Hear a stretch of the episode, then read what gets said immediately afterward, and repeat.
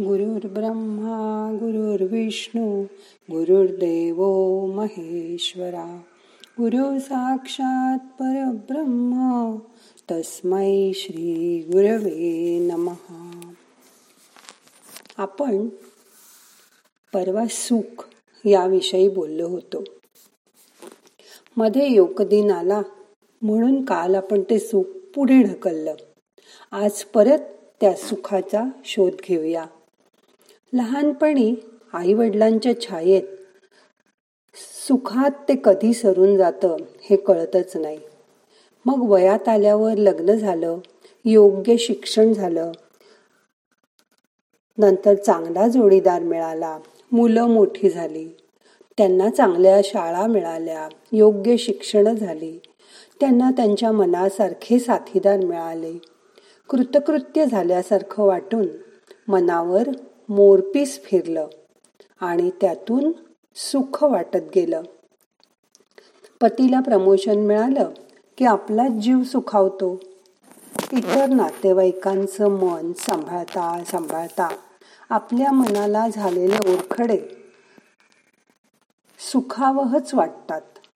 असं केलं तर ह्याला काय वाटेल? तसं केलं तर त्याला काय वाटेल? आमकं झालं तर याचं कसं होईल? तमुक झालं तर त्याचं कसं होईल? याचा विचार करण्यात आयुष्यातील कितीतरी वर्ष निघून जातात. या सगळ्या धावपळीत आपण स्वतःला विसरूनच जातो. स्वतःची काळजी घ्यायला विसरतो. स्वतःकडे बघायला सुद्धा आपल्याला वेळ नसतो. सगळं पुढे पुढे जात असतं. आपण मात्र तिथेच राहतो. एक दिवस रात्री कधीतरी जाग येते. खिडकीतून डोकावणारा चंद्र आपल्याला हाक मारतो. तोच आठवण करून देतो त्या स्वप्नांची जी आपण कधीतरी लहानपणी तरुणपणी पाहिलेली असतात. ती स्वप्न पुरी करण्याच्या नादात. ती केली की सुखाची बरसात होईल असं मन सांगत असतं. पण मनाला पक्क माहीत असतं की आपल्या मनात ही तळत असलेली सुख वास्तव्यात येतील का नाही? पण परत अनेक गोष्टींमध्ये सुखाच्या कल्पनांची जाळी विणली जातात. मनाला दिसतात त्या गोष्टी गुंडाळून आपण स्वतःला कामाच्या रगाड्यात जुंपून घेतो. माझंही अगदी असंच झालं. पण मग कधीतरी असं जाणवलं की जे सुख आहे असं वाटत होतं. ते मुळी सुखच नाही. मुलगा अमेरिकेला गेला तेव्हा वाटलं की आता अमेरिकेचा व्हिसा मिळाला की आपल्याला किती सुख होईल. अमेरिकेचा व्हिसा मिळाला. नंतर असं वाटलं की आता अमेरिकेला जायला मिळालं की किती बरं होईल किती आपण सुखी होऊ. नंतर अमेरिकेलाही जायला मिळालं. तिथे राहण्यात दोन तीन महिने खूप आनंद वाटला सुख वाटलं. पण नंतर परत कधी आपल्या घरी येऊ? आणि मग मी यांच्या मागे लकडा लावला चला आता परत भारतात जाऊया. भारतात गेल्यावरच आपल्याला बरं वाटेल. अमेरिकेत सगळं असून सुद्धा आपली माणसं नाही आहेत आपल्यासारखं इथे बाहेर जाता येत नाही. कुणी बोलायला नाही. म्हणजे पुन्हा सुख भारताकडे आलं लहानपणापासून त्या सुखाच्या मागे धावता धावता आपली मात्र ससे हलपट होते. पती प्रेमळ होते. पण पुढे खरं प्रेम भेटलं ते मुलीच्या रूपाने. पण ती पण लग्न होऊन दूर गेल्यावर मी परत एकटी झाले. त्याच काळात अनेक प्रकाराने त्रास देऊन आणि मनस्ताप देऊन मला काहींनी जगणं अशक्य केलं. माझं मन अशांत राहू लागलं. धड झोप येईना भूक लागेना काहीही बरं वाटेना कुणाहीसाठी किती केलं तरी त्याचं त्याला मोलच नसतं. हे फार उशिरा जाणवून मी दुःखी व्हायची. त्यांना गरज असेपर्यंत मी कुणीतरी आहे असं ते मला जाणवत असे. आणि मग त्यांनी सोयीस्करपणे हळूहळू संबंध कमी केले. आपण वापरलं गेलो. हे मला वेडीला कळायला बराच काळ गेला. त्यावेळी मी मनात दुःखी होत गेले. मग एक दिवस माझ्या लक्षात आलं की लोकांनी माझ्याशी कसं वागावं? हे मी कसं ठरवू शकते? मी योग्य वागले? ही मला खात्री असेल तर मी त्यांच्या वागण्याचा विचार न करणंच योग्य आहे. हे समजायला मला कितीतरी दिवस कितीतरी महिने खरं तर किती वर्ष गेली. मग मी मला अनेक कामामध्ये गुंतवून घेतलं. मनात काही दुसरे विचार यायला वेळच ठेवला नाही. मग मी मला त्याच्यात पूर्ण गुरफटून टाकलं. माझं स्वतःच एक जग तयार केलं आणि त्यातच जणू जगू लागले. त्या जगामध्ये माझी मी खूप सुखात होते. विचारांचं स्वावलंबन मिळवलं. कोणाच्याही पसंती नापसंतीचा वागण्याचा माझ्यावर परिणाम होऊ दिला नाही.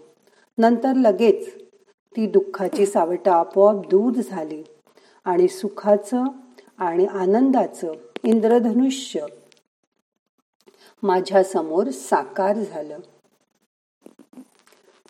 जगी सर्वसुखी असा कोण आहे? विचारे मना तूची शोधून पाहे. मनात वाचिरे पूर्वसंचित केले. तया सारिखे भोगडे प्राप्त झाले.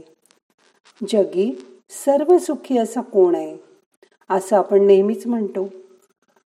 पण प्रत्येकाला फक्त आपल्यातलाच त्रास आहे असं वाटत असतं. त्यालाच पैशाची चणचण असते आजारपण असतं. दुसऱ्याच्या मेहरबानीवर अवलंबून राहावं लागतं. अशा वेळी समोरचा माणूस किती सुखात आहे असं आपल्याला वाटतं. कधी समोरचा माणूस श्रीमंत असतो कधी निरोगी असतो कधी खूप सुंदर असतो. या सर्वामध्ये माझ्याकडे जे नाही ते त्याच्याकडे आहे. हा विचार इतका प्रबळ असतो की त्यापुढे बाकी काही दिसतच नाही. त्याला वाटतं मी दुःखात आहे पण तो मात्र सुखात आहे. पण वस्तुस्थिती तशी नसते. कधी सुंदर माणसाला एखादा असाध्य आजार झालेला असतो. कधी श्रीमंत माणसाला आपल्यासारखी शांत झोप लागत नसते. थोडक्यात प्रत्येक माणसाला रावापासून रंकापर्यंत कशाची तरी कमतरता जाणवतच असते. पण वरवर पाहता समोरचा सुखी आहे आपल्यापेक्षा जास्त सुखी आहे असं वाटून आपण घेतो. हे बरोबर आहे का? आपल्याला प्राप्त होणारं सुख दुःख हे आपल्याच पूर्वकृत्याचा परिणाम असतो. पूर्वकृत्य केवळ या जन्मातीलच असतील असं नाही ते पूर्वजन्मातील सुद्धा असतील. केलेल्या बरा बऱ्या वाईट गोष्टींचं फळ आपल्याला भोगावंच लागतं. म्हणून रोज देवाला सांगावं की माझ्या हातून दुष्कृत्य घडू घेऊ घडू देऊ नको. मला फक्त सत्कृत्य करण्याची बुद्धी दे. चांगला विचार करण्याची बुद्धी दे भूतकाळातील दुःखावर आता इलाज नाही. आणि भविष्य काळावर आपलं नियंत्रण नाही. म्हणून ती चिंता सोडून द्या. त्या त्या क्षणाचा आनंद घ्या. त्यातील सुखाचा आनंद पुरेपूर घ्या. ठेविले आनंदे तैसेची राहावे. चित्ती असू द्यावे समाधान. हे मात्र मिळायला त्या भगवंताचीच कृपा व्हावी लागते. हे समाधान तुम्हाला नक्की सुखी ठेवेल. माझे मित्र जयंत पाटील म्हणतात सुख हे दिसतं पण सुख आलं म्हणजे समाधान येईलच असं सांगता येत नाही कारण ते मान्यात आहे. आंतरिक आहे व जे दिसत नाही पण अनुभवता येतं. म्हणून समाधान जास्त महत्वाचं मग तुम्ही स्वतःच म्हणाल माझ्यासारखा सुखी मीच. धन्यवाद जयंता. आजच्या ध्यानामध्ये आपण सुखी राहण्याबरोबर आपण आहोत तशा स्थितीत समाधान मानायचा प्रयत्न करायचा आहे मी सुखी आहे हे मनाला तुम्हीच पटवून देणार आहात. आज करूया मग ध्यान. आता यापुढे दहा मिनटं आपल्याला ध्यान करायचे. शांत बसा. हाताची ध्यान मुद्रा करा. मोठा श्वास घ्या. सोडून द्या. डोळे अलगद मिटून घ्या. मन शांत करा. शरीर शिथिल करा. रिलॅक्स व्हा. शांत व्हा आणि ध्यान करा.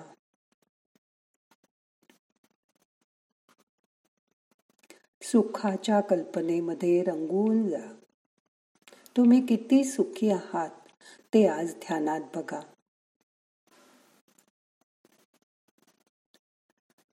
रिलॅक्स.